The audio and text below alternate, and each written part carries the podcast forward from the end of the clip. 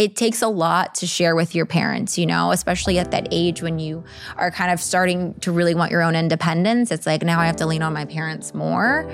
Um, and so, yeah, I mean, I think another thing, and this isn't just parents, but this is like everyone is is being like, oh, well, that's normal, or that's you know, oh, everyone feels that way, and not validating someone's reality.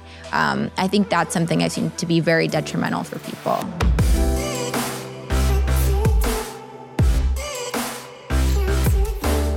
Hey everyone, welcome back to On Purpose, the number one health podcast in the world. Thanks to each and every single one of you that come back every week to listen, learn, and grow. Now, today's guest is someone that we've been in touch with for a while. I've been wanting to speak to her, and I couldn't be more excited to welcome to the podcast Corinne Foxx, an actress, producer, activist, and CEO. She was the executive producer of the Netflix comedy series Dad Stop Embarrassing Me, which was inspired by her relationship with her dad, Jamie Foxx, who also starred in the series. She's also filming a key recurring role for the second season of the Hulu comedy series Dollface, that me and my wife have been watching. And she's also the co host and DJ on the hit Fox television show Beat Shazam. In August 2020, she launched her own podcast alongside her best friend called Am I Doing This Right, which acts as a guidebook for young people on how to kickstart their adulthood, which I love listening to. Corinne, welcome to the podcast. Hello. First of all, I love the way you said adulthood.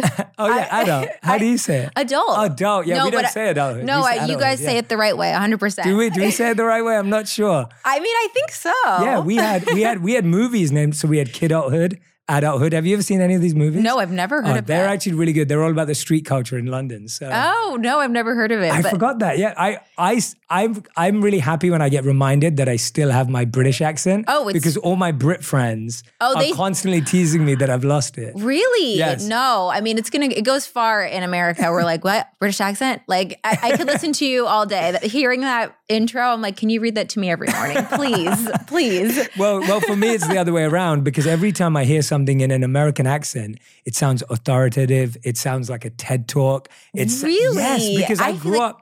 I grew up when I stepped foot in New York City when I first moved to America five years ago. I was like, I'm in a movie because to me everything looks like a set because I grew up watching American television. No, that makes sense. I mean, New York, when you go to New York, it really does feel like that. Like it Yeah. really holds up. And when you come to LA, you're like, wait, what? Like it's kind of, it's not as beautiful as there's some grimy areas where you're like, this doesn't have that magical New Yorkness to it. Yeah. well, you were just saying you loved London. I Tell- love Tell me about your experiences in London. You were there for a movie. You said. I, yeah, I, I filmed my movie uh, 47 Meters Down Uncaged, which is a, a shark movie, but we, we filmed in these huge tanks in London. But London is my What do you mean? Ta- explain, like, tanks. please. Yeah, please. So, so the entire movie is set underwater. Um, first of all, I lied to the director and told him I knew how to swim when I didn't know how to swim. And um, but yeah, they built these huge tanks um, where they had these really intricate sets underwater, and we were scuba diving in the movie. We get lost in these caves, and so we spent months under the surface of the water. So we'd go into work at 6 a.m. It was dark go underwater, see no light, then come up at like 8 p.m. And I didn't see the sun for basically didn't see the sun for months. wow. I know. And I'd have like a little light in my trailer, those like little UV lights. Cause I was like, this is gonna like negatively affect my mental health. So I was like, I would sit and like roast in front of the light at my lunch break. Wait, you actually didn't see the sun? oh no, I months, actually didn't for months. And they did that as part of getting you into character. No, no, no. It was just because we had to shoot underwater. So you go inside, you'd go underwater, you'd come out, it'd be dark, then you'd go do it the next day. And so it was like, yeah, I I don't know if I'll ever shoot a movie underwater again. I feel like I got my uh the taste of it from that.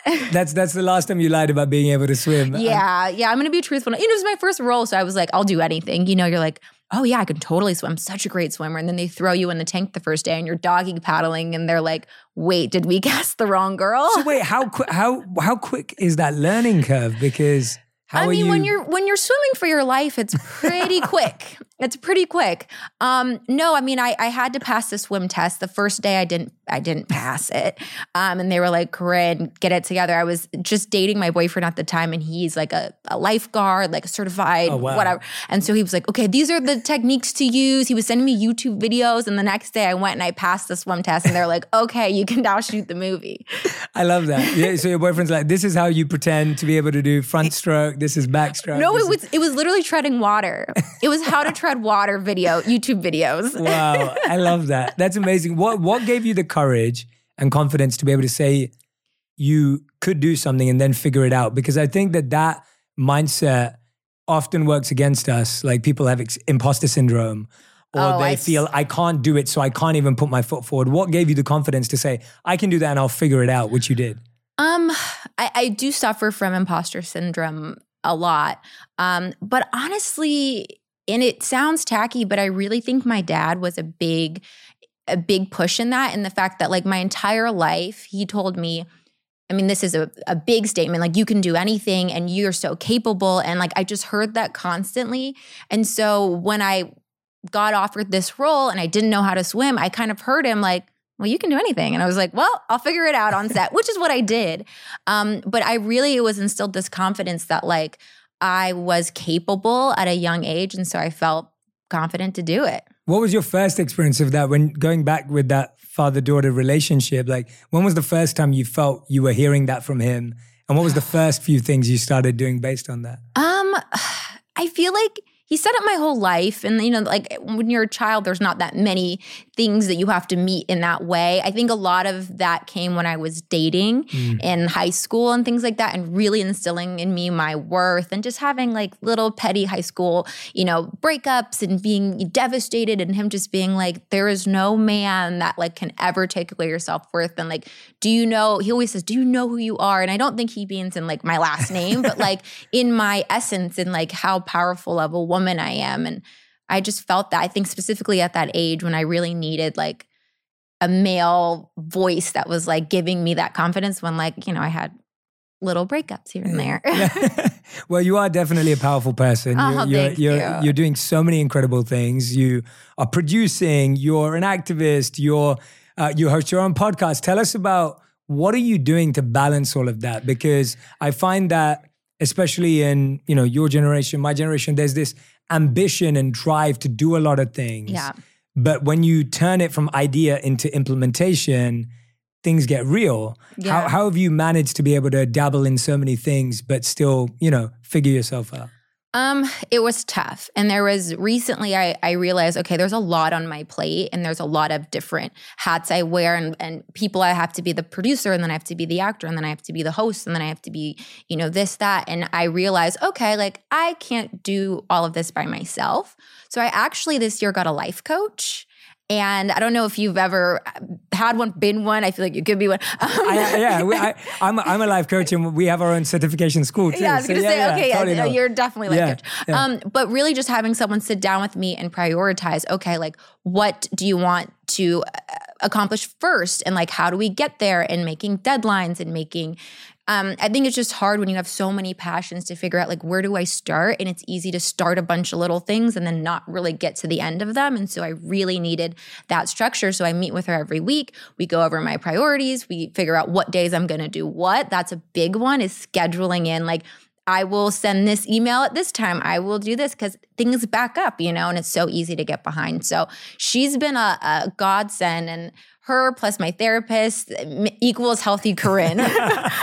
see, I love that. So I actually want to dive into that because I think, see, I love that. So I actually want to dive into that because I think today we're hearing a lot about a lot of people you hear say, well, you know, speaking to my therapist and you just said that obviously you've been figuring out life with your life coach and planning and scheduling. Tell me how you find therapists and coaches help you personally differently. And, and like you just said now, that healthy Corinne equals life coach plus therapist, which I love. What, what are they bringing to you that's different from each other? Because I think we're living at a time where people are kind of becoming what aware therapy is. Yeah. But I still feel like coaching is is an unknown art. Yeah, I, I really didn't even when I went looking for a life coach, didn't really know even what I was looking for. I just knew I had this need that with my therapist, you know, we go through trauma, we go through, you know, um, you know, my emotional states and how to like overcome some things. And then I felt like I needed somebody to help me, not an assistant in a way, but someone who was just helping me prioritize, you know, all these projects I had. So I feel like there's like a type A, type B side to like my therapist is for my type B creative side that's messy and all over the place. And then my type A side is like my life coach who's like, let's schedule and plan everything. yeah, I love that. I've I've always seen it as therapists help us make sense mm-hmm. of what's going on.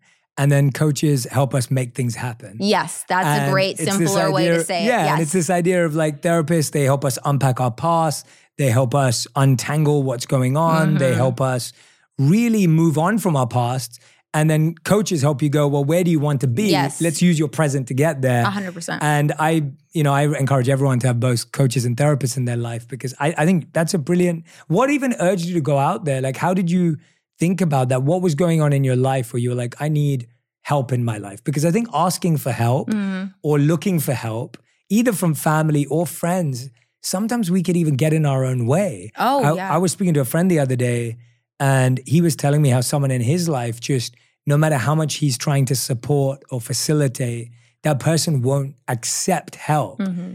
How do you feel we can all open up to accept more help in our life and know that it's okay to want help? I think it's a self worth thing. You know, I feel like a lot of people don't feel worthy of help or don't don't want to be a burden. Um, and I think for me, I mean, when I was diagnosed with an anxiety disorder at age 14, I was the type of person where I was like, I want to go to therapist, I want to do workbooks, I want to like, I was just very much so like, I don't want to be held back by this. And so I think I applied that later on in life when I was realizing, okay, I'm feeling um, confused. I'm feeling lost. I don't know where to start. I don't know how to finish things. Like now I need a different form of help. And so I feel like I I was just someone who naturally gravitated towards that. But I do think it's about feeling worthy and feeling deserving of help and eliminating that feeling of being a burden on someone else. Mm-hmm. Absolutely. I love that. That's such a thoughtful answer. Thank you for that because I think so many people right now are going to be listening to what you just said.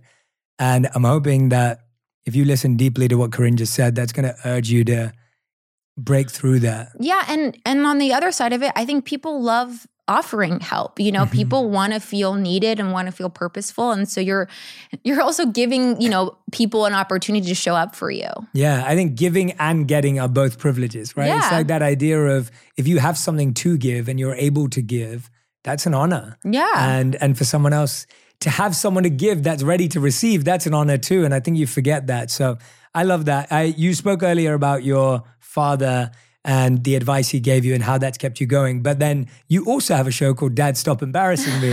so so dad's yeah. on one end, it's like, oh, dad gave me this really good advice. Yeah. And that's like dad stop embarrassing me. How many times have you felt both those emotions in the same day? Every day. every single day. No, I mean, my dad and I have such a funny like yin yang relationship where he is this like over the top, performative guy who's drawing attention to himself all the time. And I was, you know, more re- reserved and quiet growing up. And so that was just this perfect storm for him to embarrass me. And because he's drawing attention to himself all the time when you're a teenage girl that's the last thing you ever want your dad to do regardless of if he's famous or not you don't you want your dad to fly under the radar and so we had all these funny moments of like him doing too much or showing up at um, like my cheerleading game, wearing like super tight clothes, and me being like, ah, that's so embarrassing. And so we just wrote episodes and pitched it to Netflix, and they loved it. And so it was such a cathartic thing for the both of us because at the time, I was really embarrassed. You know, it wasn't a joke at the time when you're 16, 17, it feels like the end of the world.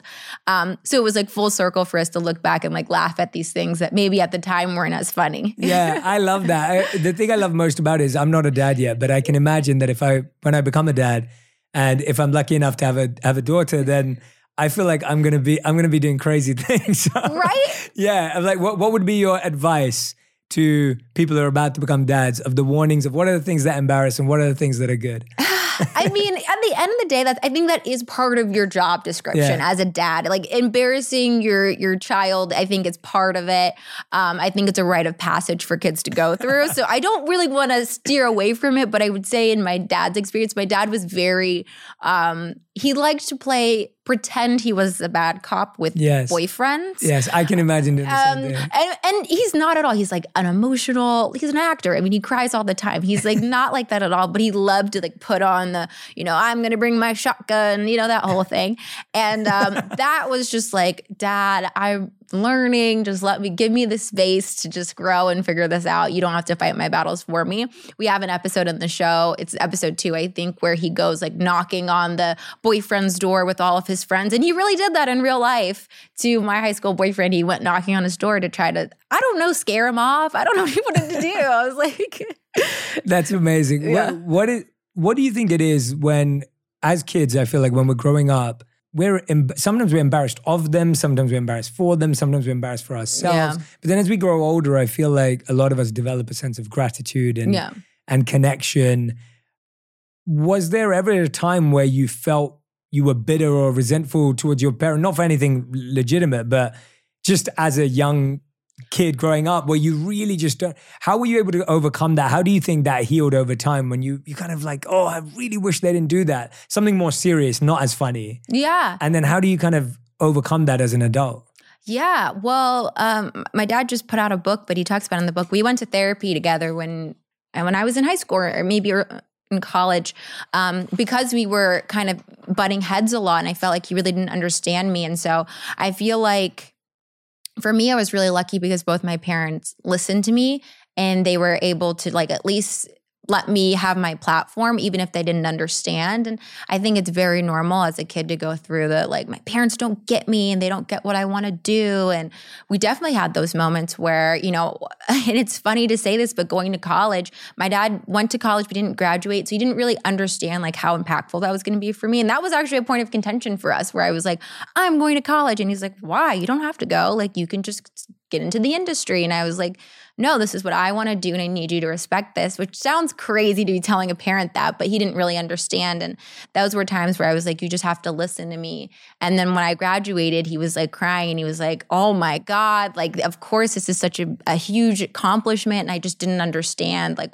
what this meant to you. And, and I do mm-hmm. now. Yeah. Wow. I love that. Thank you for sharing that. Mm-hmm.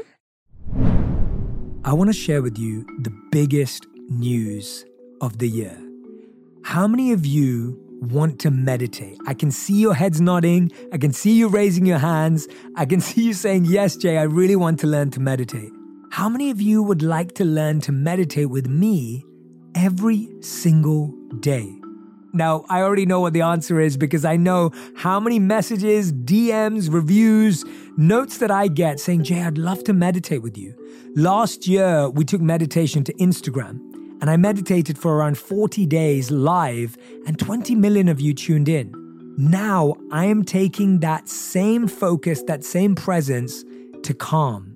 I've partnered up with Calm to release a new series called The Daily Jay, where you can meditate with me every single day for seven minutes to make it a real habit. I would love for you to come and join me and take part in building a really powerful meditation practice. And guess what? We're going to do it together. Head over right now to calm.com forward slash J to get 40% off a premium membership. That's calm.com forward slash J. Yeah, it's so it's so interesting to just hear about relationships and, and ups and downs because I think everyone's kind of on their own journey and everyone who's listening and watching has a different experience or position with their family. And I think hearing this, I think what I've always found that when when I hear about positive experiences of parenting or anything, I always think for people, I'm like, if you didn't get that, try and be that Yes. and and that's and that's how you also get to experience that because I think about them like there may be a lot of people listening going well I didn't get that I wish I had that and I'm like Mhm. But then we can have that opportunity Yeah. to go and be that and and try and have that experience that way so that you still get to experience in your life Yeah. And I mean, I think that just goes to so many other things too, like healing your own trauma so that you don't, you know, continue to pass it on to you know generations generations and i feel like our our generation is a lot more aware of you know our mental health and the things that have happened to us and like healing them now so we don't pass them on later, you know? Yeah. Well, thank you for including me in your generation. You're, you're, you're much younger than me. I don't so. think so. I'm like, yes. You're I, a millennial. I, yes, yes. Okay, we're oh, millennials. Okay, okay, okay. All right, okay. uh, but that's a great uh, segue because months ago you posted on your Instagram Corinne's Guide to Wellness. Yeah. Uh, and I, I love that. And I loved what you were sharing there. I wanted to know where did you come up with that list from and how did it develop? And and why did you feel the need to share it too? Because I think that's that was so powerful that you did that. Um, yeah, I mean, my mental health journey started when I was 14 when I was diagnosed with anxiety. And at the time, there was no conversation for mental health. There was no hashtags, there was no social media, there was no brands doing self care Sunday. Like that just wasn't a thing. And so I had to spend uh, many years just doing a lot of my own research on what anxiety was and how to treat it and what worked for me. So over time, I developed this list in my phone, which is what you're referring to. I just screenshotted it, posted on my Instagram, um, of things that worked for me and like what made me feel better. And it was like working out, going to therapy. And it's very specific for me. It's like one to two times a week. Yeah. Like, you know, and I don't recommend it. And I think I wrote, like, I don't recommend that for everyone. But I just started writing things. Oh, working out works. Oh, going to therapy works. Oh, journaling works for me. Oh, uh, meditating works for me. And I would just keep adding to my list so that, you know, when you're having, you're in a really anxious moment or you're going through a, a tough time, it's hard to remember all of the tools you have. You're like, I don't remember anything. So it was nice for me to have it in my phone so I could reference it, you know, if I needed it. When you went through it at 14, what were the conversations like at school or like with friends or with even your parents? Like, I can imagine that. I, I agree with you that now we're living at a time where you just open up a social media app and there'll be someone talking about mental health or right. someone sharing something or a brand's doing something or there's an event for mental health. There's more therapists and coaches in the world. At that point, tell me how that dialogue went for you in terms of getting the diagnosis and then figuring out next steps. And how did people respond at school? What what did kids know? Did your friends know? Like No, no, I didn't I didn't feel comfortable enough to share it. I was really, really ashamed of it. And I felt like I didn't want to be called the C word, which is crazy. And because I didn't really know what it was and people weren't talking about it. So I went years where I didn't tell any of my friends. I immediately told my parents though, because it got to the point where I didn't want to go to school. I was so anxious that I couldn't even sit in a classroom. So I knew in my head, okay, something's wrong. I know other kids can't be feeling this way. And that's how I got um, started going to therapy. I've had the same therapist since I was 14. Um, I love this woman so much. But oh, um, yeah, but um, but no, it took me a long time to be able to like, and it sounds weird, but like come out and say I have anxiety. Um, and I did that through an article I wrote for Refinery 29 in like 2017, 2018. And I was terrified. I was really terrified to tell the world that I had anxiety, which sounds great, uh, not too C word, but it sounds, you know, um, unbelievable now because there's so much there's so much of a conversation for it. Yeah, absolutely. And what what were you experiencing then? Like when you said you were anxious to go to school, what what did that feel like and, and what did that mean at that time for you? It was I mean, there was a lot of physical anxiety symptoms. So it was like my palms were sweating, my you know, my heart's beating out of my chest. I, I keep thinking that a plane is going to hit the school. Wow. Like I just these irrational fears and thoughts and um, panic attacks and things like that. Um, I struggled with panic disorder for a long time. 75% of mental health conditions start between the age of 14 and 24. So I was like right on par, like 14 years old, it just, you know, showed up and um, I've been in therapy ever since. yeah, no, but that's it's it's incredible that you've been able to find the advice, seek the advice, build it, then be honest about sharing it, especially at a time when it is hard as a 14 year old to not know what's going on. Then you can't talk to your friends about it because you don't know how they're going to react mm-hmm. and what mm-hmm. words they're going to use. And then you've got the added challenge of like, well, now my parents know because they have to know. And and where's this going? But it sounds like when I look at that Corinne's Guide to Wellness and I look at things like socializing with friends twice a week, right? Uh, you all said giving back once a month, which I want to dive into some of those. But I love what you said. And it was so, you said it so simply, but it's actually so profound. You just said, I was creating a toolkit for myself because when you're feeling anxious, you forget what to do. Oh yeah. But then when you go to your toolkit, you're like, oh, this is this is the stuff I need to do. Mm-hmm. And I think that's such a great way of putting it for anyone and everyone. It's like you have to create a guide when you're not experiencing anxiety. Yes. so that when you're in anxiety, you know what to look at. Exactly. Uh, let's dive into some of those. When you say socializing with friends twice a week, what was the type of socializing that helped you relieve anxiety versus what type of socializing actually created more of it? Right. Like being in college and going to a college party maybe isn't the type of socializing that's going to relieve anxiety, but um, like meaningful conversations, movie nights, um, going out to dinner, just being with like a close knit group of friends. Yeah, that definitely doesn't refer to just like hitting the town. Maybe that works for some people. Again, it's like for me, but for Mm. for me it was just having real conversations and just, you know, being in company. I think when you feel anxious or depressed, you you tend to go inward and I realize, okay, I have to force myself to go outwards. Mm. Um, you know, when I'm feel when I'm not feeling well. Yeah. What are some of the mistakes you think you've seen that parents make? Like, so maybe there's parents listening to this, young parents or parents with young kids uh, listening to the podcast right now. What are some of the things that you think are really hard when your child's going through it, but from a child's perspective who's or a teenager's perspective who's experiencing anxiety? What are some of the things parents can do better, and what are some of the mistakes you've seen people made, especially through your ambassador and active activist work? I'm sure you're hearing a lot of teenagers say, "Well, my parents don't understand this, or my parents are pushing this." What are some of the things you can give us to think about? Um, I mean, I'm not a parent, so I, I I don't know. I think what my parents did really great is hearing me and then you know coming up like, what are we going to do now, and making me feel like um, really safe in the fact that they were gonna you know find me someone to talk to and like you know get me there and things like that. Um, but I also really wanted to go to therapy, and so I don't know if like forcing a child who's not Mm. ready, um, that could I I saw that with other friends of mine really backfire um, and put a bad taste in their mouth for therapy later on.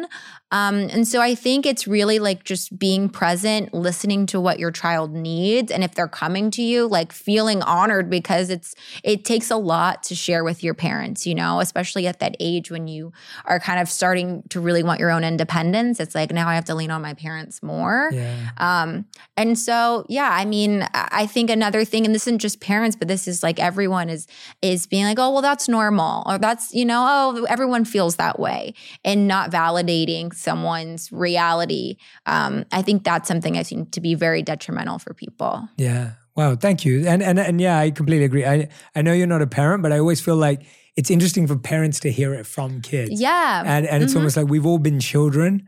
And and I feel like we forget that when we become an adult or you become a parent and so to hear it from a and even what you shared about your friends and saying like actually what we don't want is that everyone listens to this podcast and then goes to their kid and says, "You need to go to therapy." Look what you know, Yeah, and for- and, and then that kid's like, "But I don't want to go to therapy." And then what you just said that when someone feels forced to do that, that actually ruins that experience for them even in the future. And so I think that's a that's a great insight that I think could easily be missed because I think a lot of people do hear a piece of advice and then go, okay, well, that's what my kid needs to do. But being present, listening, as you Yeah, and there's other like outlets for anxiety. There's, you know, music or there's, you know, like there's other things. Like I, I really loved journaling as a kid. Like I just grew up doing it, I still do it now. And like that was so cathartic for me and almost as healing as therapy. And so like if that's not the thing, and that's this is the whole thing when, when I talk about mental health, it's it's trial and error, right? Like it doesn't work for everyone. And so you have to try one thing and be like, oh, okay, that didn't work. Let me try this. And and that's how my list was created was I, I did a million other things besides the 10 things on there that didn't work. Yes, yeah, exactly. Me and my wife actually started a new.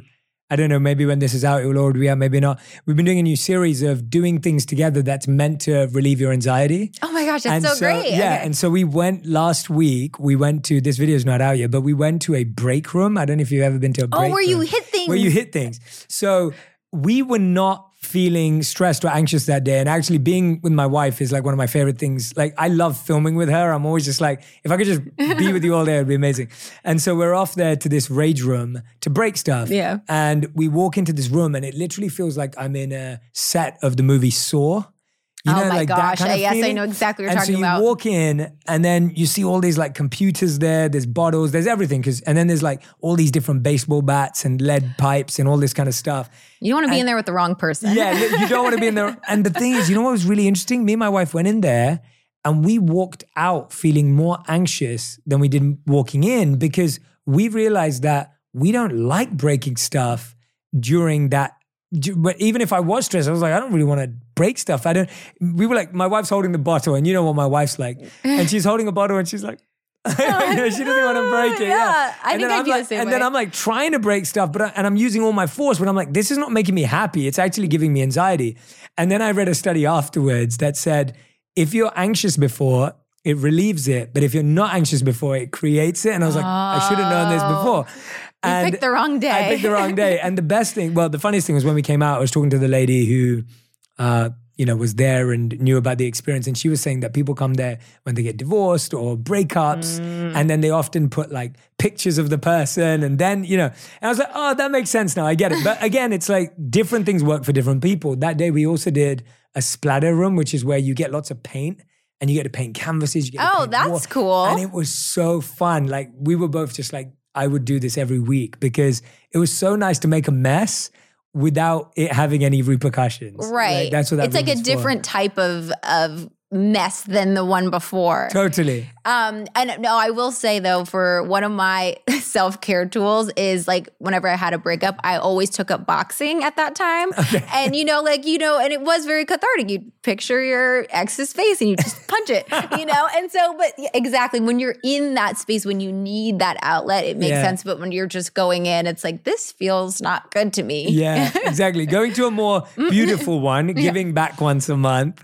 Uh, I wanted to ask you about that. Like, first of all, when did you discover that that was something that really helped you? And give me some examples of the things you've done over time, especially when you were younger and now today as well. Like, what are some of the things that you've done that you felt were really a big part of that giving back that made a difference? Yeah, I mean, my philanthropic work and my advocacy work is some of my favorite work that I do. And so, because I am an ambassador for NAMI, the National Alliance on Mental Illness, and because I, I work with other organizations, like I get to do that on a large scale very often now. But before, it was just something I had to put in my schedule. When I was at um, USC, I used to just volunteer at a local homeless shelter every Sunday or Saturday morning, and I just, you know, give them meals and and things like that. And so I think just thinking outside of yourself, because again, when you're anxious or you're depressed or whatever, you get it just you get so consumed and you get stuck in a rut in your head. And when you think outside of yourself, like, oh, someone else's needs right now. Mm. And at least for 30 minutes, an hour, like you're not worried about yourself. You're not worried about all the things that are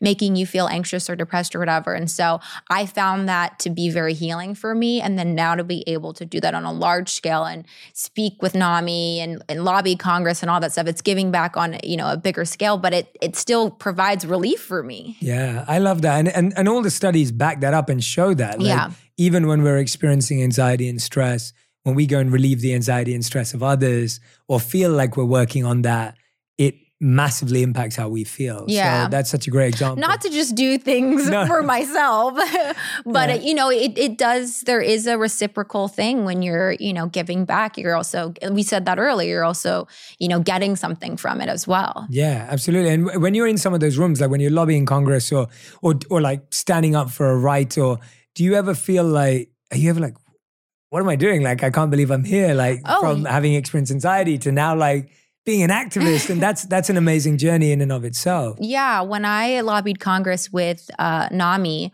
and i remember we were getting off the bus at dc to, to walk up the steps of um, uh, the, the capitol i was like every anxious moment panic attack was worth it to be standing here because i felt like you know those you have very few moments in your life where you feel like everything's come to this moment.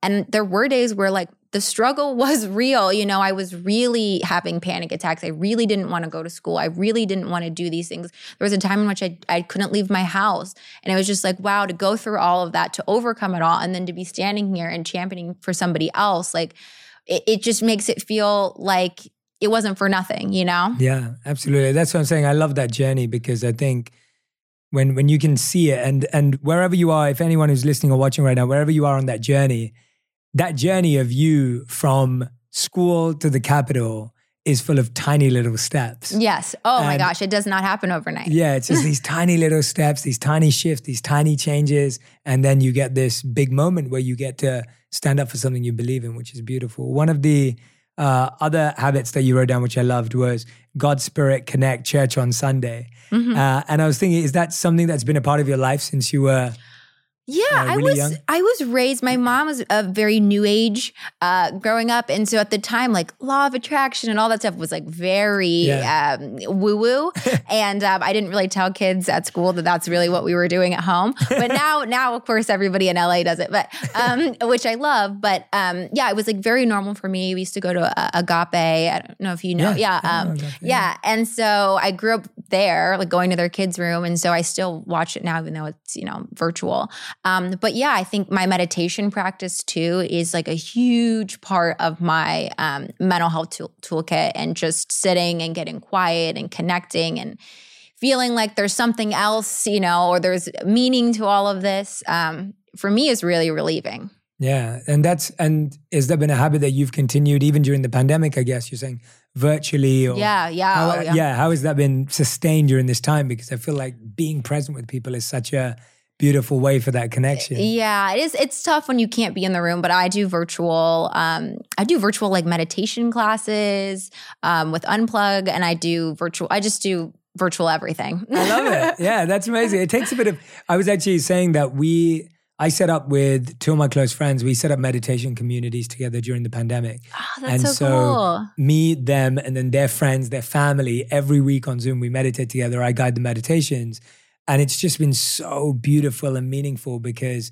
we've got all these amazing friendships that have come out of Yeah. this Zoom, and I didn't even know half the people on there. I didn't know anyone on there actually beyond this person. And now, a year and a half year late, a year and a half later, I literally feel like I've got all these new friends. No, it's so weird how like oh, these, you make these Zoom friendships because we had to. Like I, I this is nothing like what you were just saying, but I was in like a French course over this last year, and like these two girls on my French course, I just flew out to Boston to meet them in real life because I was like, I feel like you're my real friends. And people were like, you've never met in person. I'm like, but you kind of have, you know, after you know a year of zooming with somebody. Yeah, absolutely. And you have to get creative in that way. And- And, you have to realize that.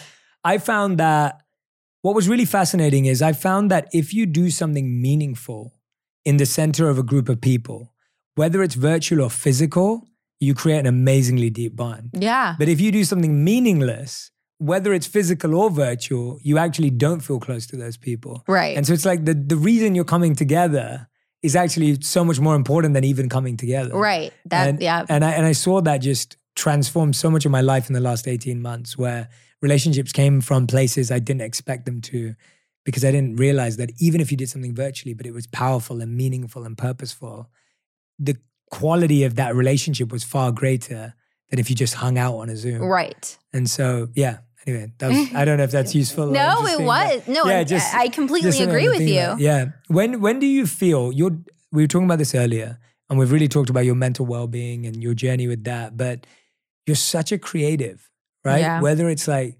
DJing, whether it's producing, writing. I want to know when do you feel most creative? And what do you feel is your greatest superpower when it comes to creativity? And when you access, it, you're like, oh, I felt that. That's tough because I feel like my creativity manifests in so many different ways. Um, like you know, I'm an actor and I'm a writer as well, and I consider myself a dancer. I'm not professional by any means, but I grew up dancing. That was like my first performative love, and so I feel like my most creative, honestly, when I'm alone, like I really get into this. And maybe it's that like tortured artist thing that you kind of have to do. Um, but really, when I'm alone and I sit and I get quiet, and in my meditations, that's where my podcast came from. I was sitting in meditation and I like opened my eyes and I'm like, I have to do a podcast. and you know what I mean? Like you kind of just hear things. And so I think for me, and I'm so lucky that my my partner, my boyfriend, he understands that like for me to be creative, like I have to really sink in. And before I have auditions or before I go, you know, on set, like I have to kind of have the day before to really just it, I think it's just really getting connected with yourself. Yeah. You know, I think that's why I need that quiet alone space. And so um, I think eliminating distractions for me is is a big thing. Yeah, I, I completely agree with you. I'm Yeah. the same. Like before something big, Yeah. whatever that may be, for me it's the same. I need to be alone. It needs to be quiet. I need to be in my own thoughts. Yeah. I don't want any distractions. So I relate to that fully. And I find that it's important. What you just said there is a really big lesson. Like with the people that you love around you, it's important you explain that to them. Yeah. Because otherwise they just start to think like they're doing something wrong or like they don't understand you or they've made a mistake. And it's so important, like what you just explained, that, you know, my boyfriend understands that when this is happening that this is what I need. Yeah. I, I think that's such a healthy way of communicating. Yeah, I'm very lucky that my boyfriend is also a writer and director. It Yeah. also needs like his own time, so it's like we we're, we're a great match. Yeah. But yeah, no, explaining to him like, hey, it's not you, but Yeah. like, it- like if I have an audition like the night before, like you know, I need my time. I have to get into the character, and like I'll call you right when I'm out. You know? yeah. And I, and I love that the name of the podcast is exactly the sentence you would say during meditation. Am I Like, doing am I this doing this right? Like, yeah. I mean, it's a question we ask for a lot of things, but Yeah. because you said you got the idea while you were meditating, yeah. I was just like, yes, there are many times in meditation where the thought in my head is, am I doing this oh, right? Oh yeah, and I always tell people when they are afraid to start meditation, I'm like, there is no right way to do it. Yeah. It's not. I used to think meditation was levitating in your living room and like you know rising from the ground, and I was like, no, if you could just get quiet for like two minutes, Mm. one minute, like, and then now I'm like, I sit for 30 minutes every day. But um, yeah, no, a lot of people think, yeah, am I doing this right? Is this how it's supposed to feel? Like, am I supposed to have like some profound? That my epiphany is not my normal meditations. Yeah. Tell me about that meditation practice. You said you went from like one to two minutes to now 30 minutes a day. Like, what does that look like? What do you what are you doing for that 30 minutes? Uh, what time of day it is and and how are you practicing that? Um, I wake up first thing in the morning, let my dog out, and then I that's when I meditate. I, we get back inside, and I mean, it started with just sitting for ten minutes and just learning how to follow my breath, um, which is great for anybody who's experiencing anxiety because when you can. You you know, when you can lower your breath, you lower your heart rate, and all, a lot of your anxiety symptoms go away. So that was like on the like being very practical anxiety relief that helped me. But then I started to really love the spiritual side of it, and then it grew, and now I'm doing. I have crystals, and there's sage, and it's a whole. It's a whole thing. It's a it's a production. Yeah. It takes a long time. My dog's sitting there like, really? We have to do all of this every time. I love that. That's so important though, because that creates so much like a foundation in your day and a certainty and like it creates an environment that you love walking into and Yeah, and it's just like the best way for me to get in the right headspace to do things like this, to, you know, go out in the world. And I'm an introvert, so I have to like charge up before I go out, you Yeah. know? I can relate to that. Let's talk about that because I reckon everyone who's listening to this going, you guys are not introverts. You're not you an introvert. I am. No I- way. Yeah, definitely. Like I have to like self-preserve Yeah. so much to have energy. And if I go to an event, if it's my event, it's different. But if it's Mm-hmm. if I'm going to an event, I will just try and find one person to have a deep, meaningful conversation like, with. Yeah, like I won't. corner. Yeah, I won't introduce myself to everyone because not because I'm anxious or scared by it, but I just really like deep connection. Yeah. more than I love, um, you know, wide connection. I Right. guess, and that idea of just just being able to have like lots of small talk throughout the night just doesn't fulfill me in the same way. And I also I feel like I spent a lot of my life being an extrovert uh, during my teens, but then I feel like I became more and more of an introvert because I realized the value of being alone, especially when it came to making big decisions, Mhm. especially when it came to like sticking to my guns on an idea I had and no one agreed with me. And as I started to realize that the more time I spent with people, the more their voice became louder. Mhm. And I was like, no, no, but I want to follow my heart. Like, so I feel like with all of that, like my favorite thing to do without a doubt on a weekend is sit with a bunch of books, make notes, read, Yes. listen, learn. Like I could, I've do that. If my wife's traveling or not with me, I would literally just do that and I'll order in. I'll Oh, that's my indoors. favorite. Like, that's my, my favorite thing to do. You too? Yo, oh yeah, yeah, same, exactly. Like I, I mean, it's. I feel like I'm an extroverted introvert where I can go out. It's all coming out now. It's all coming out now. Yeah, it, it can be on, but then I have to go home and I can't see people for like three days, and I have to like completely go inward. And so, yeah, it's it's just about charging and then like you know going out and right feeling purposeful when you are out, like and having meaning when you're out, and not just I do I too get drained with just like hey, how are you doing? What's the weather? You know, all of that. Yeah. No, absolutely. And and that's why your podcast is great because you're asking the question, am I doing this right? and I think that that question is such that that question is like we ask it to ourselves all the time. Like I I'll be sitting as an interviewer going, am I doing this right? Am I asking the right questions? And I do it when I'm an interviewee. So Yeah. If I'm being interviewed, I'm sitting there going, am I doing this right?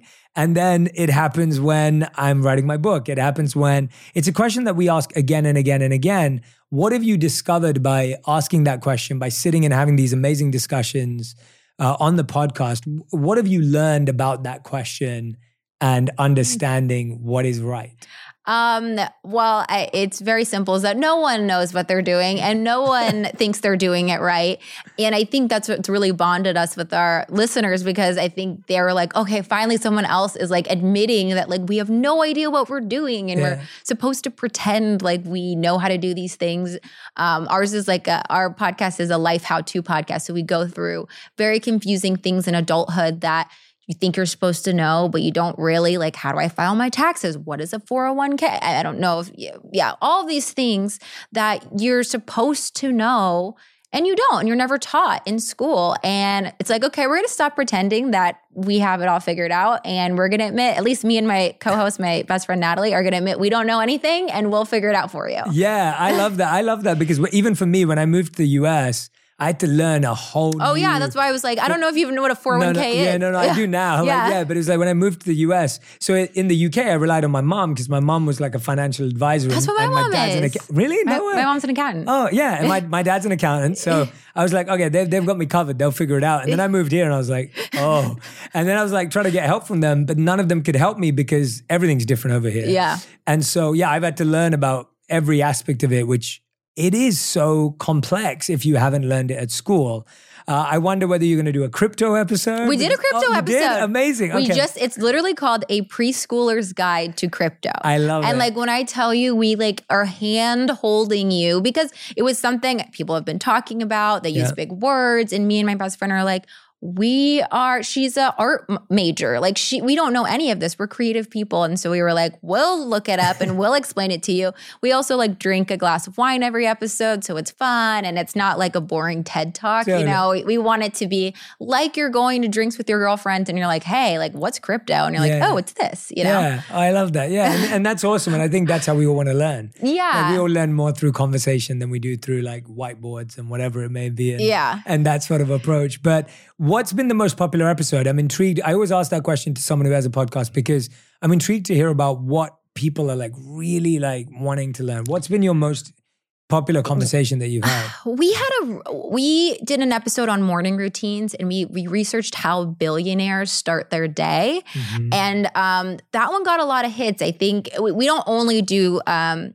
like personal finance we started that way then we were like wait there's a lot of other things in adulthood like we need to figure out which is like morning routines nighttime routines th- you know going we just did an episode on going to therapy um and so but that one we got a lot of hits on i think because I don't know, people want to have successful mornings. Like we said, like we were saying, like me meditating in the morning, like starts my day off for success. So very interesting. Mm-hmm. Yeah. Oprah wakes up at uh 6 10 a.m. naturally without an alarm clock, Mhm. which I was like, I can never do that, I love that. Yeah, no, I've I've read those. There's there's such incredible ones because I found that I think it was like I and I might be getting this wrong, but I remember when I looked at that, it was like 63% of the most successful people in the world get like seven to eight hours of sleep. They like they're actually getting their sleep, contrary to popular belief, which is that you have to sleep four hours if you want to be successful. No, a lot of them do. A lot of them um, woke up later than I did. I, I, th- I think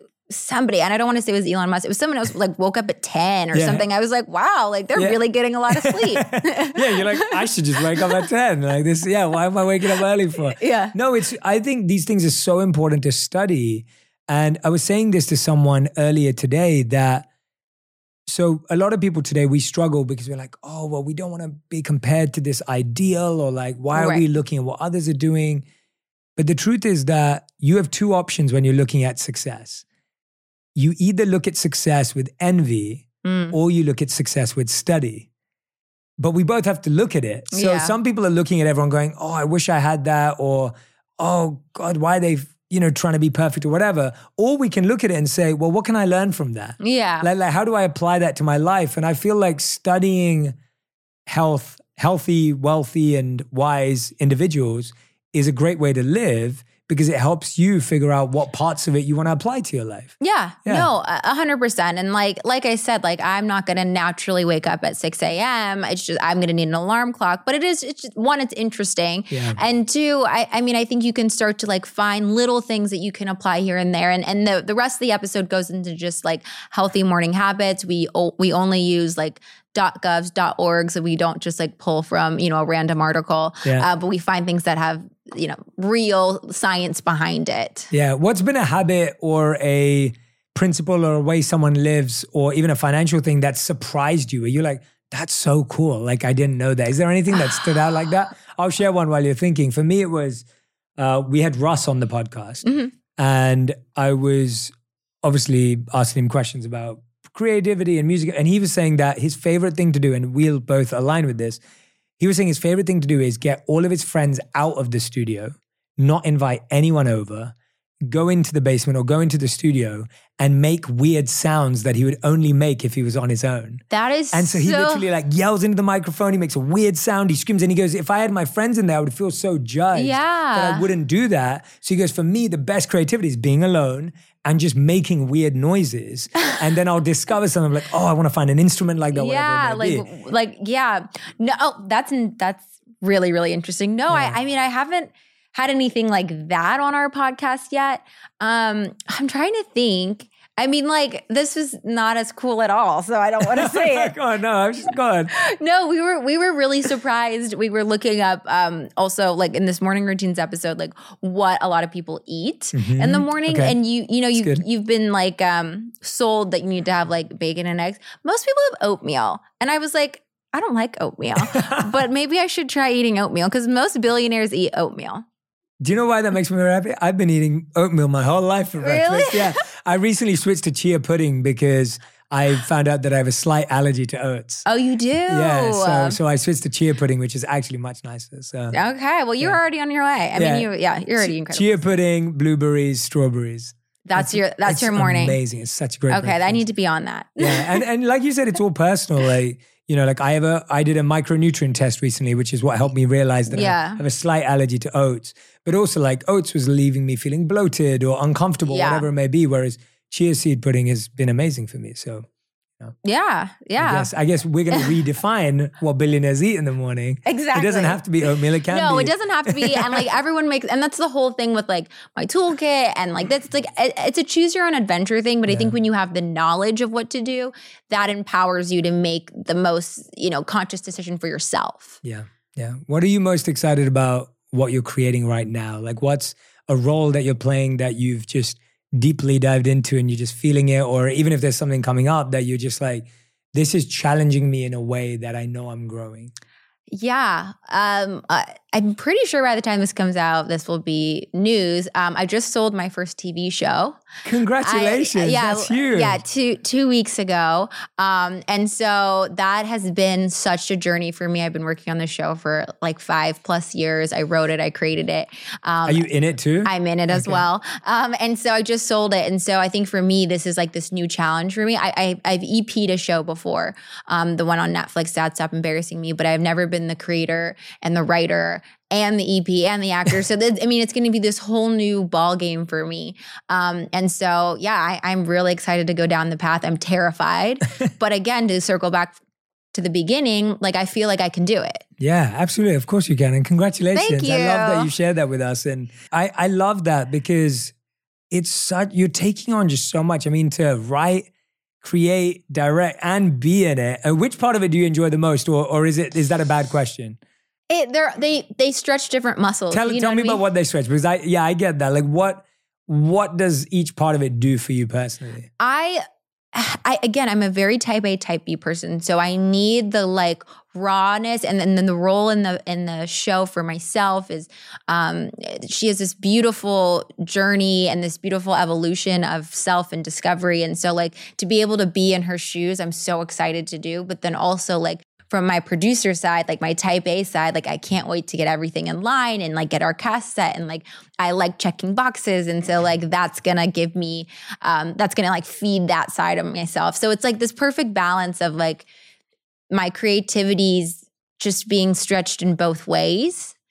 Life coach and therapist is really what it is. There we go. I love it. What What do you think is the most scariest thing you've ever taken on, or the most like challenging thing you've ever taken on? Is this going to be it, or what's up till now? What's been that thing, personal Um, or professional? Uh, personal, there's been a there's been a few, but I would say professional. Um, I did a live special on ABC of Good Times. Um, it was a live performance. We were doing a one night only thing with Jimmy Kimmel was hosting it. Viola Davis was playing my mother. I was playing like an iconic character, Thelma Evans, and it was terrifying. Um, also, um, Tiffany Haddish was in the cast. I mean, it was an incredible cast. And then like imposter syndrome, me, and I'm like, what am I doing here? can I? I've never done a play before, and essentially, this is what this is, and it's live for millions of people. Um, so it was absolutely terrifying. But the way I, I coped with that fear was to come in so prepared that nothing could shake me. I knew this performance frontwards, backwards. I did it every day 10 times a day. My boyfriend was like gonna go crazy because I was just saying my lines, saying my lines. But it, it, worked out because you get there and you're nervous and you're like, at least I know my lines. totally. I remember that. Except the funny thing for me is, and I'm sure you've experienced this, whenever you turn up with all that prep and knowing your lines, they always change your lines on the day. Oh, yeah. And you're like, or they Wait. give you a new script. You're like, like I just. Luckily, we were going from uh, original episode, so we, we could go. not, we weren't going to go from I the like script, but that. that. does always happen. Yeah. No, I love that. that. Yeah, because I always get there. I'm like, but having said all of that, you, what you just said is spot on that when you've done that prep, you actually feel like you can adapt to whatever's thrown at you. Right. And Whereas, that's what I've learned with being an actor. It's like when you really know your script, that's when you can play. But when you're sitting there remembering your lines, you're not present, you're not in the scene. And so, like, I uh, applied that there, which is was an acting thing. And I was just like, the more I know my lines, the more fun I'm going to have doing this because yeah. this is the scariest thing I've ever done. yeah, I love that. I love that. All right, I Corinne, I could Karen talking to you for fun for, for, hours and hours and hours, but we end every episode of On Purpose with the final five. Okay. So these are the fast five. Questions have to be one word to one sentence maximum. Okay. So it can be whatever a sentence is. I don't know. Okay. Seven words, nine words. I don't know, whatever it is. Okay. So the first question is What is the best advice you've ever received? Always save a little love for yourself. Oh, I love that. That's such, I've never heard that before. That's beautiful. What's the worst advice you've ever received? Um, that wearing Uggs was a good idea. Tell us why. Have to us. Um, because I have a lot of uh, horrible red carpet moments from when I was 10 years old. And I look back and I'm like, why would I wear Uggs on a red carpet? you were 10. You didn't choose those, did you? Or you did? I probably oh. did. I don't know. I love that. All right. What gets you excited and gets you excited when you're waking up out of bed every morning? My sisters.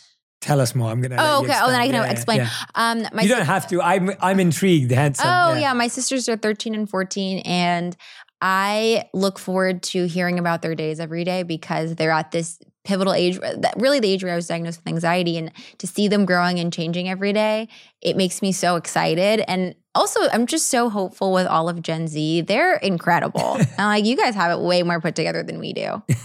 I love that. Question number four what is your current purpose? So, how would you define your current purpose? Being a voice for those that feel silenced. I love that.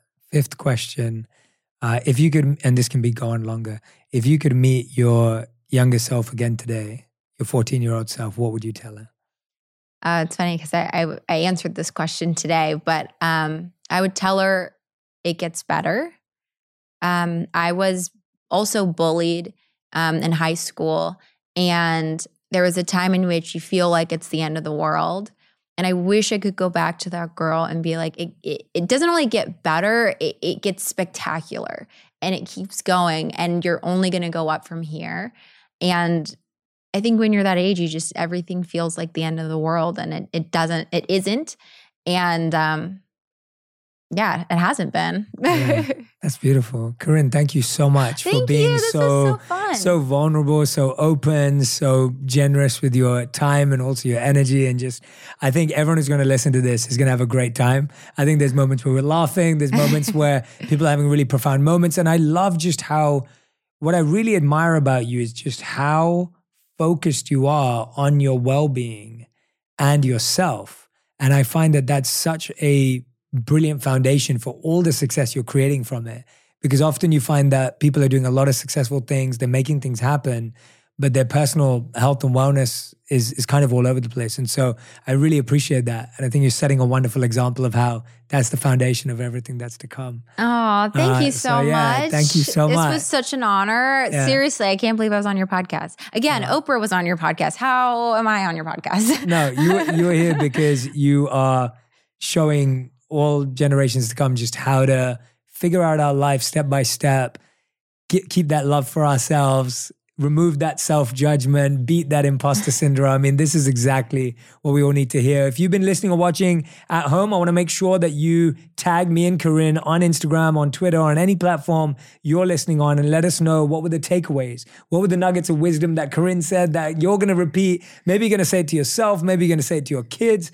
Maybe you're going to say it to your parents, whoever you're going to say it to.